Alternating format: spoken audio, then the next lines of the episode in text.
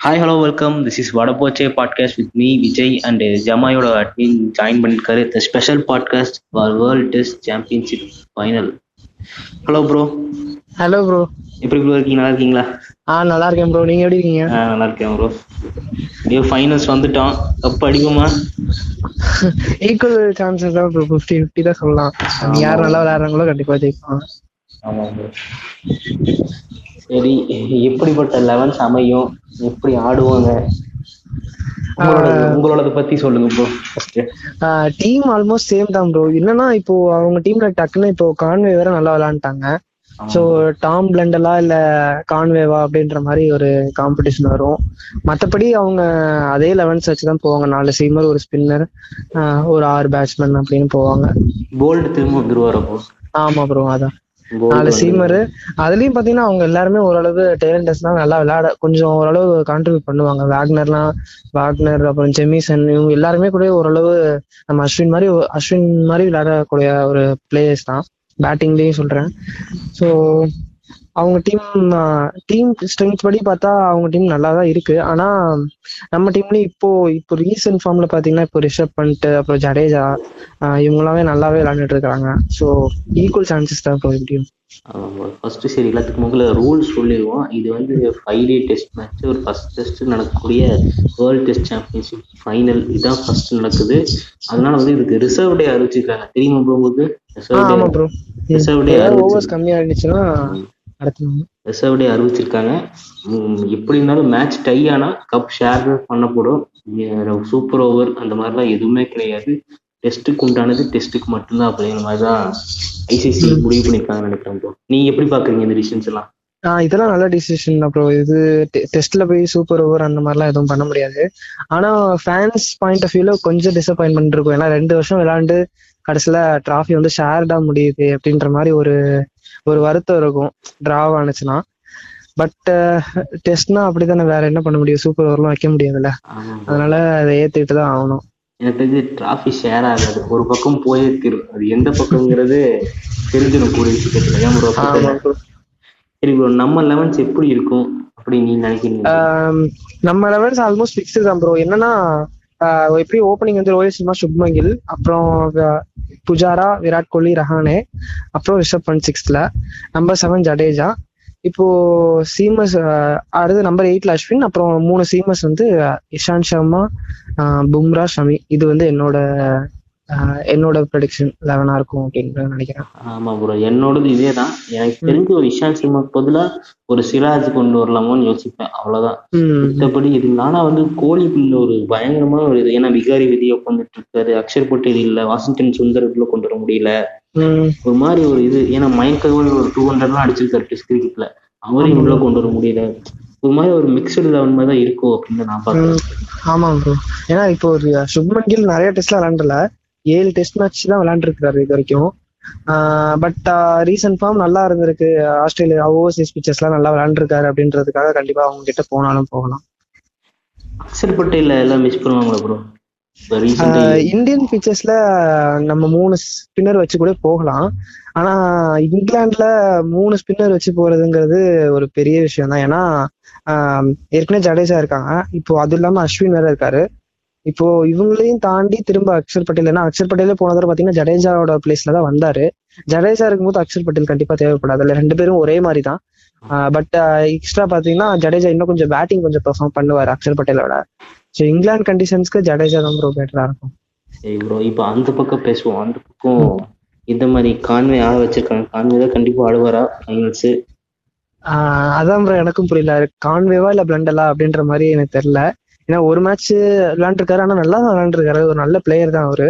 But ஒரு match வச்சு ஃபைனல்ஸ்ல எடுத்துருவாங்களா அப்படின்றது அவங்களுக்கு தான் தெரியும். ஸோ பிளண்டல் அப்புறம் Tom Latham Williamson Taylor number ஃபைவ்ல யார் ஆடுவாங்கன்னு எனக்கு கரெக்டா தெரியல ப்ரோ Grandam.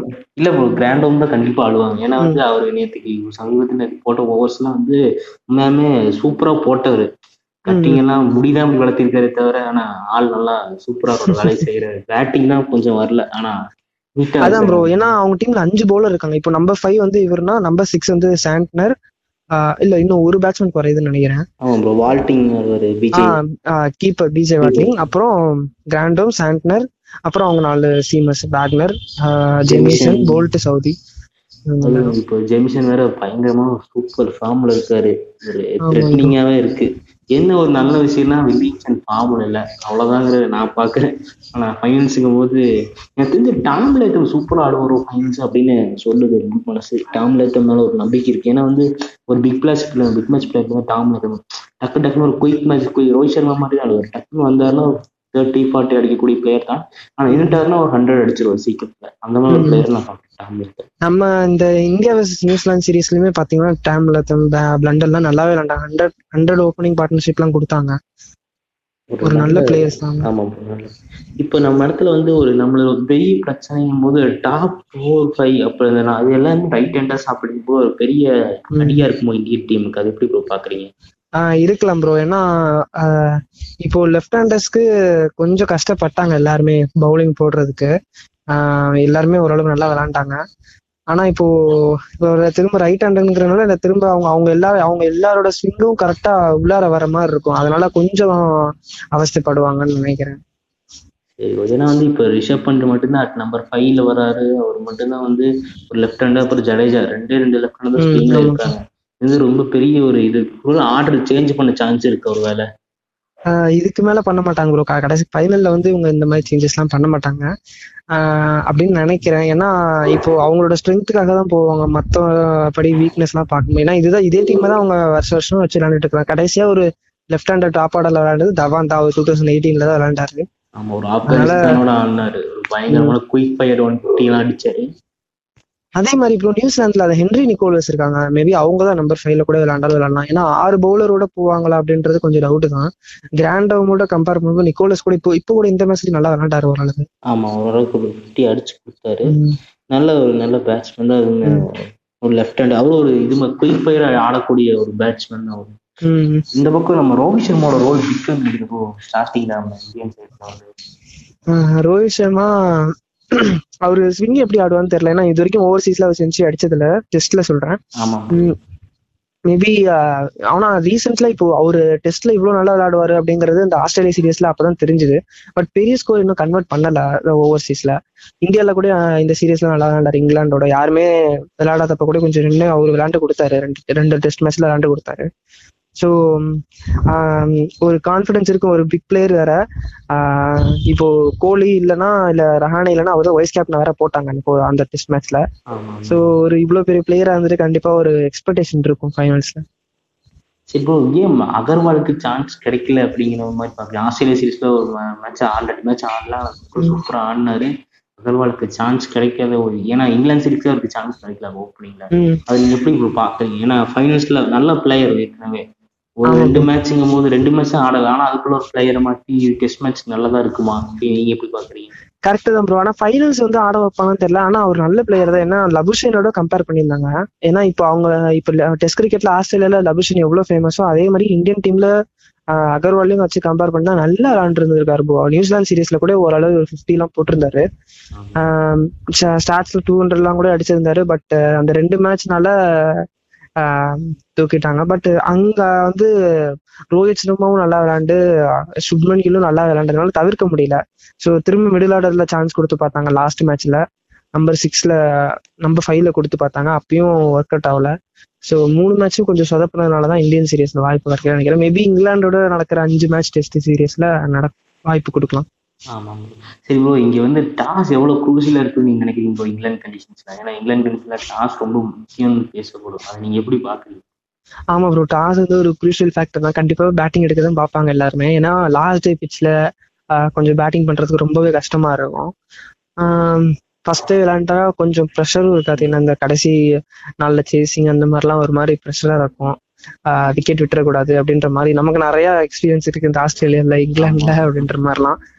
ஸோ டாஸ் வந்து ஒரு குரூஷியல் ஃபேக்டரா தான் ப்ரோ இருக்கும். ஆனா யாரு எக்ஸிக்யூட் பண்றாங்களோ அவங்களுக்கு ஒரு ஒரு சின்ன அட்வான்டேஜ் அவ்வளவுதான். மற்றபடி வேற எதுவும் இல்லை.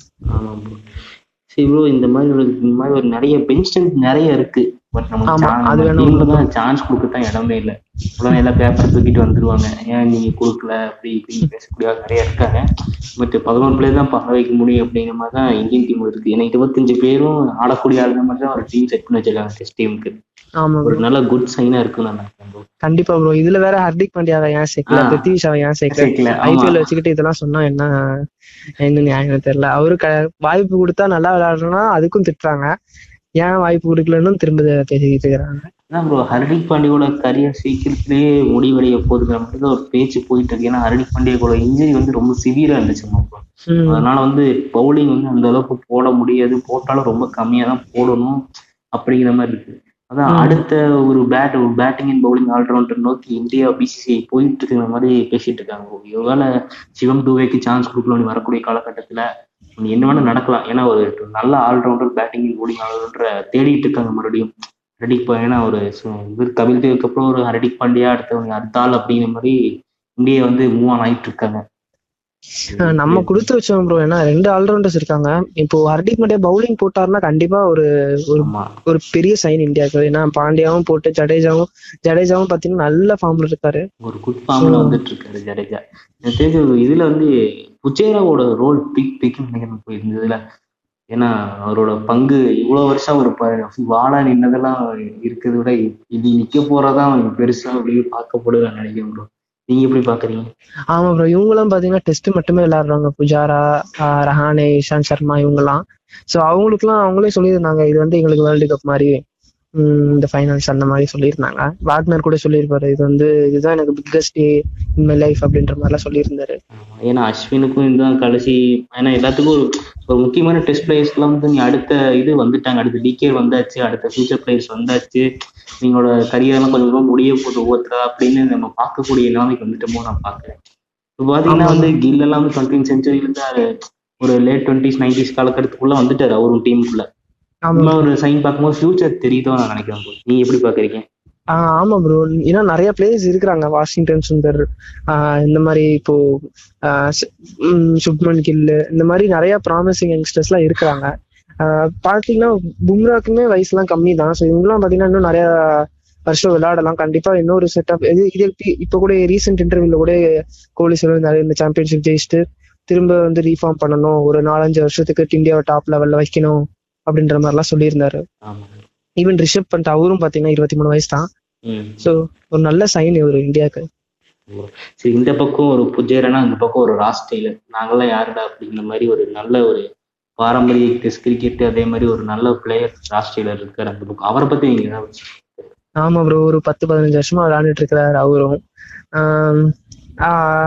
கண்டிப்பா வில்லியம்சன் மாதிரி தான் அவரும். பாத்தீங்கன்னா ஒரு ஒரு ஆனா கொஞ்சம் இன்னும் கொஞ்சம் நல்லா ஒரு அக்ரெசிவா விளையாடக்கூடிய ஒரு ரொம்ப ஒரு நம்ம புஜாரா மாதிரி ரொம்ப ஸ்ட்ரோக் வச்சு ரொம்ப டிஃபென்சிவாலாம் ஆடிட்டு இருக்க மாட்டாரு. ஓரளவு அவர் சிக்ஸ் எல்லாம் அடிச்சு கூட ஆடுறவர் தான் நம்ம அதில் பார்த்துட்டு பார்க்கலாம் ஸோ இவங்க அவங்க டாப் ஃபோர் ஃபைவ் தான் ப்ரோ ரொம்ப ஒரு குரூஷியலா இருக்கும். அஹ், கொஞ்சம் அதுல யாராவது ஒரு ரெண்டு மூணு பேரை கொஞ்சம் செட்டில் ஆக விடாம நிப்பாட்டிட்டோம்னா கொஞ்சம் நமக்கு ஃபேவரபுளா இருக்கும். ஆமா ப்ரோ நியூசிலாந்து பொறுத்த வரைக்கும் இங்க பவுலிங் தான் வந்து ஒரு பயங்கரமான ஒரு அடிப ரொம்ப நமக்கு ஒரு எதிர்பார்ப்பு பேட்டிங் அந்த அளவுக்கு இது இருக்காதுன்னு நினைக்கிறேன். நான் ப்ரெடிக்ட் பண்ண நான் நியூஸ் இங்கிலாந்து சீரிஸ் ஸ்டார்ட் ஆகும்போது அவங்க ஃபர்ஸ்ட் நல்ல கான்வே அடிக்கும் போது நான் நினைச்சேன் இவ்வளவு அடிக்கிறாங்களே ஆனா கூட நின்று ஆடுறதுக்கு யாரும் இல்லையேங்கிற மாதிரி தான் போயிட்டு. ஏன்னா வில்லியம்சன் ஃபார்மை கண்டினியூ பண்ணாலும் ஃபார்ம் கண்டினியூ பண்ண முடியல. ஆஸ்திரேலியர் வந்தாரு போனாரு. இந்தியன் நிக்கிலஸ்க்கும் ஃபர்ஸ்ட் இயர்லி சான்ஸ் நிறைய கிடைச்சு இல்லைன்னு விட்டுட்டாங்க. அதுக்கப்புறம் எப்படியோ பிடிச்சிங்களேன்னு வந்துட்டாங்க. நான் நினைச்ச மாதிரி ஒரு த்ரீ ஃபிஃப்டிக்குள்ளே ஆல் அவுட் ஆயிட்டாங்க. அவ்வளவு ஏன்னா ஒரு ஆல் அவுட் பிக்கே டூ ஹண்ட்ரட் அடிக்கிறாங்க. ஆனா வந்து டீமோட சேர்ந்து ஒரு நூறு வந்து அடிக்க முடிஞ்சுதா? ம். டெஸ்ட் கிரிக்கெட்ல அது பார்க்கும்போது ரொம்ப கம்மியா தெரியப்பட்டுச்சு. இப்ப அவருமே அவங்க அவங்க என்ன பண்ண போறாங்கன்னு தெரியல. ஒரு மேட்ச் வச்சுட்டு எடுப்பாங்களா? இல்ல அடுத்த மேட்ச் சான்ஸ் கொடுத்து அடுத்த மேட்ச் பெர்ஃபார்மன்ஸை வச்சு எடுப்பாங்களா அப்படின்றது தெரியல. ஆமா இப்ப கான்வே உட்கார வச்சா ஊர்ல இருக்க எல்லாரும் ட்விட்டர்ல உட்காந்துருவாங்க. ஏற்கனவே இப்ப கான்வே அடிச்சதை பார்த்து சவுத் ஆப்பிரிக்கன் பிளேயர்ஸ் எல்லாம் நாங்களும் கிளம்பி வந்துடுறோம் நியூஸ்ல எங்களுக்கு ஒரு சீட் இருந்தா போட்டு வச்சிருங்கிற மாதிரி தான் இருந்தது. ஏன்னா எல்லா சவுத் ஆப்பிரிக்கன்ஸும் நாங்க மிஸ் பண்ணிட்டோமே மிஸ் பண்ணிட்டோமே அப்படிங்கிற மாதிரி தான் இந்த கான்வே பார்த்து ஒரு இது சொல்லிட்டு இருந்தாங்க. ஒரு இப்போ ஒரு இப்போ ஒரு ஒன் டேல ஒரு சூப்பர் ஹீரோ ஆயிட்டாரு. அது ஒன் மேனா கடைசி வரைக்கும் லாஸ்ட் விக்கெட் அது ஒரு ரன் அவுட் தான் ஆனாரு. ஆமா. ஒரு நல்ல நாக்கு ஆடி கொடுத்தாரு இதுக்கு ம். இப்ப இ- இதே மாதிரி இப்ப கோலிக்கு எப்படி இங்க ஒரு தலைவலியோ அதே மாதிரி வில்லியம்சன் அங்க ஒரு தலைவலி. ஆனா வில்லியம்சன் எது பண்ணாலும் ஜாலியாவே எடுத்துப்பாங்க எல்லாரும். சிரிச்சாலும் அழுவாங்க எது பண்ணாலும் ஆனா கோலி முக்கிய பார்த்தா ஏன்னா முறைக்கிற அப்படிங்கிற மாதிரி இந்தியன் ஃபேன்ஸ் பார்க்கலாம் நினைக்கிறேன். சரி ப்ரோ நீ சிராஜ் நீ லைனப்ல கொண்டு வருவீங்களா? இஷாந்த் சர்மாக்கு பதிலா?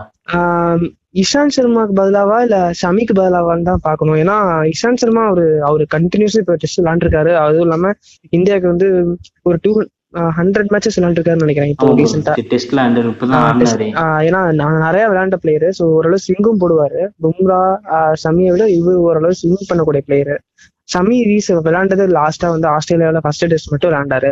ஸோ சிராஜ் கரண்ட் ஃபார்ம் உண்மையிலே உண்மையிலேயே நல்லா இருக்குது. அவரும் கொஞ்சம் ஓரளவு ஸ்விங் பண்ணக்கூடிய பேட்ஸ்மேன் பவுலர் தான். ஸோ அவர் கொண்டு வர்றதுன்னா ஷமியோட பிளேஸ்ல தான் கொண்டு வரணும்னு நான் நான் நினைக்கிறேன். கொண்டு வரணும்னு நினைச்சாங்கன்னா கண்டிப்பா ஷமியோட பிளேஸ்ல தான் கொண்டு வருவாங்க. நான் ஏன் இஷாந்த் சர்மா பிளேஸ்ல கொண்டு வந்தீங்கன்னா ஷமியோட செகண்ட் இன்னிங்ஸ் ரெக்கார்டு வந்து பயங்கரமா இருக்கு. டுவெண்ட்டி டூ ஒரு ஆவரேஜ் தான் வச்சிருக்காரு. ஷமியோட ஏன்னா இப்போ இவங்க ஐபிஎல் நல்லா தான் போட்டிருக்காரு.